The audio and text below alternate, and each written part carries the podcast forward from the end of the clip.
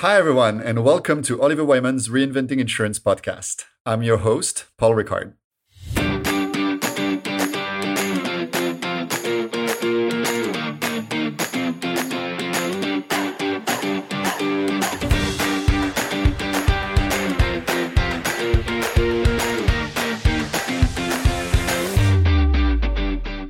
Today, I am welcoming Dr. Amy Lasater-Wille.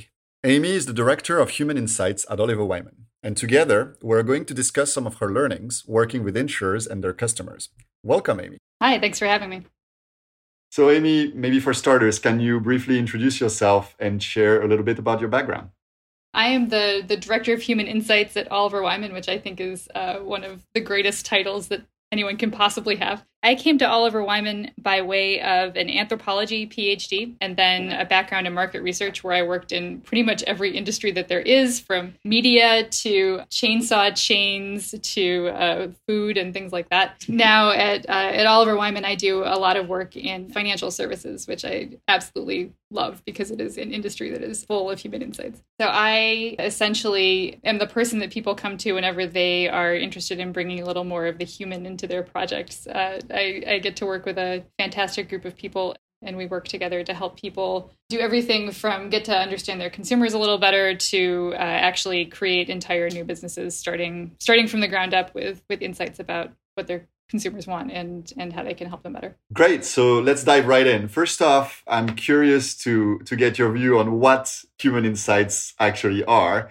So can you tell us a bit more about that and also why this is so important for our insurance friends to worry about this and, and to dig into it. Yeah. So I come to human insights from anthropological perspective and I would say anthropologists are all about taking things that seem ordinary or obvious in the world and trying to figure out what makes them so meaningful to people. So for instance, my uh, anthropology PhD was about culinary schools and when people hear that they think oh well you must have just learned how to cook and that's it. But actually the whole point was that when you have food or you're learning how to make food it's all about how it is that, that people want to present themselves to the world like what what it means to say that you have one kind of food that you're preparing versus another or what it means to prepare food in a certain way. And all of the stuff that i do at, at oliver wyman is is the same way. If you look at money or going to an atm versus uh, talking to a, a person in a bank or if you if you think about insurance it's all what is it that gives these decisions meaning to people? When they're making these decisions are they um, thinking about being a good person because they're saving money or being a good person because they're providing for their children in the future? It's never just a decision about some object. It's always beyond the obvious into these these very deep emotional and, and social reasons for, for doing what they do. Ideally what happens in the human insights discipline is that you uncover things about the way that, that people are interacting with a product that ultimately make things better for everybody because the client gets more um, more business and then the the consumers are able to get more of what they want out of the products and services that they use. Can we talk through a few of your of your biggest ahas from from working with insurers uh, when it came to human insights through the years. And i'm particularly interested of course in in what you found surprising what your clients found, found surprising. I'll start by saying that insurance is one of my favorite industries to work in because people i think that, that was not that was not rehearsed by the way um, no it truly is. What is really lovely about insurance is that there's there's so much bound up in it at almost every level that is is super emotional. So if you're talking about a person buying insurance, obviously there's that whole aspect of providing for loved ones or feeling like you're you're doing something that's making you like a good and responsible person for buying the insurance if you're talking about a small business owner, it's sort of like the individual but magnified because the business um, often is sort of part of their aspirations for themselves, and uh, and they have to provide for other people, and so you get these very interesting moments where where they say like, okay, well, I got to this point where I've hired some people, and now I have to do the right thing financially, and then also to provide for them, and there are all these wonderful calculations about what it means to be a good boss or a good provider. So you find these these situations in which you've got like benefits managers or HR representatives who are making decisions that are going to impact a lot of other people and they're sort of stuck in the middle of all of these different forces. You're not just talking to let's say the the end consumer right? You're also talking to eventually the people who are going to be the decision makers or are going to be key in the decision making process. Let's say in, in that case i'm assuming you're talking about something like commercial insurance or, or group benefits. And so understanding these people's needs and their particular situations and zeroing on this is critical to to providing the best type of services and solutions. Is that what you're what you're basically saying? It's exactly right. One of one of my favorite examples was when we were doing a project for a mid-market in insurance company. And so they, they came to us and they said, you know, we, we really want to make sure that the claims process of what we're providing is differentiated. We want to make sure that it is a great claims process. And we think that that's going to help us get more business. But the client that we had was pretty certain that the way that they were going to be able to differentiate themselves was by saying, we have this sort of startup like mentality where we have lots of good technology that's going to make the uh-huh. process faster. And we said, okay, let's find out if that resonates with people. So we put together some focus groups back when you could actually get people all in the same room. So we had all these like six or eight people in a room, and we were talking to them about what, what they didn't like about the claims process, which was about what we had expected. And then we asked them what they would like, and it turned out that technology was not really a huge factor. It was actually that they wanted the human touch. They wanted to feel like there was a human being on the other end of the process. And technology could make that happen, but mm-hmm. that wasn't the focus for them. The focus was being able to have somebody who cared that they were talking to. Oftentimes, technology, data analytics is oftentimes thought of as the answer. And from what you're saying, it's more this is the enabler, but you need to figure out what the answer is that technology or data is actually going to enable. So that's interesting. And in particular, I'm also curious if you have anecdotes or insights on the individual and the end consumer side as well, because the old saying is that insurance is, is sold and not bought. And if we exclude the regulatorily mandated products, nobody wakes up thinking, I'm going to buy insurance today.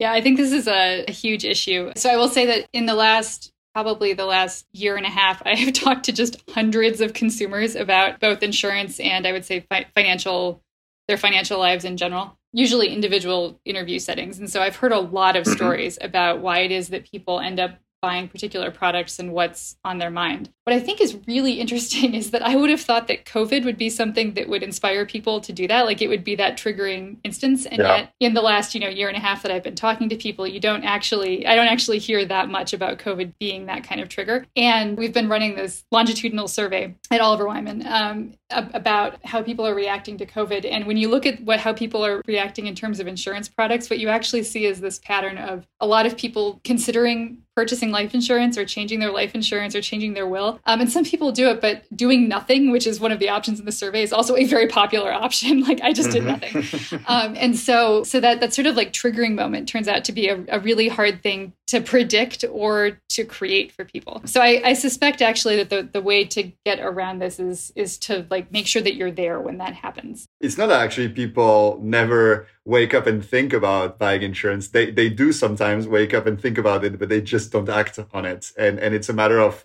actually being there at the right place at the right time when they think about it or, or when there is the right trigger to actually support them in the right way. And so more broadly, you were mentioning uh, obviously, you know, in, in, in the wake of COVID nineteen, and you, you mentioned all the all the work and, and the and the, the survey that has been going on uh, that that Oliver Wyman has been running uh, around this. Uh, what are some of the insights that you've gleaned there? How have human behaviors or human needs changed? Are there any things that that you found particularly surprising or not surprising in the wake of the pandemic? Yeah, I so I think one of the things that surprised me at the beginning, and I say this as somebody who was living in New York when it when it hit, and of course everybody thought, "Oh my gosh, this is changing everything." The more things change, the more things stay the same, um, or things sort of move back to being the same in some ways. So some behaviors do seem like they're going back to normal. Um, the thing that mm-hmm. I think is is relevant for insurance especially, is that we've recently, um, a group of colleagues that I've been working with have been looking to see how much um, sort of a shift to digital purchasing behaviors uh, has has been, first of all, occurring in different industries, but then how much it's been sticking.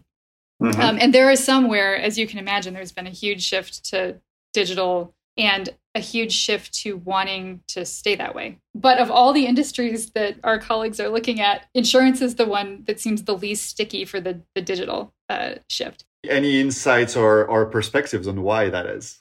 I think it goes back to the the same thing we were talking about that there's so much of an emphasis on the need to feel like there's a person involved in insurance. Personal, relatable aspect is important. How do insurers come to you, and do they usually know that they uh, they need to to look deeper into into these human insights? By the time someone gets to me, I think they they already have some sense of the idea that they they want human insights. I think there's often a desire to get to know people better. Um, mm-hmm. What is often the case is the insurers that I talk to are not totally sure how they want to do it. Are you going to run a survey, or are you going to do mm-hmm. a focus group? Are you going to talk to people? Are you going to use a jobs to be done methodology that right. we, we do with uh, Taddy Hall? The way that we do it just depends on the circumstance. So do you mm-hmm. do you need a, a large amount of quantitative data in order to understand this? Do you want really deep, nuanced interviews in order to to uncover initial insights that will help you sort of feed that. Often we do a combination of, of both. And is this more of a, do you see this more as a,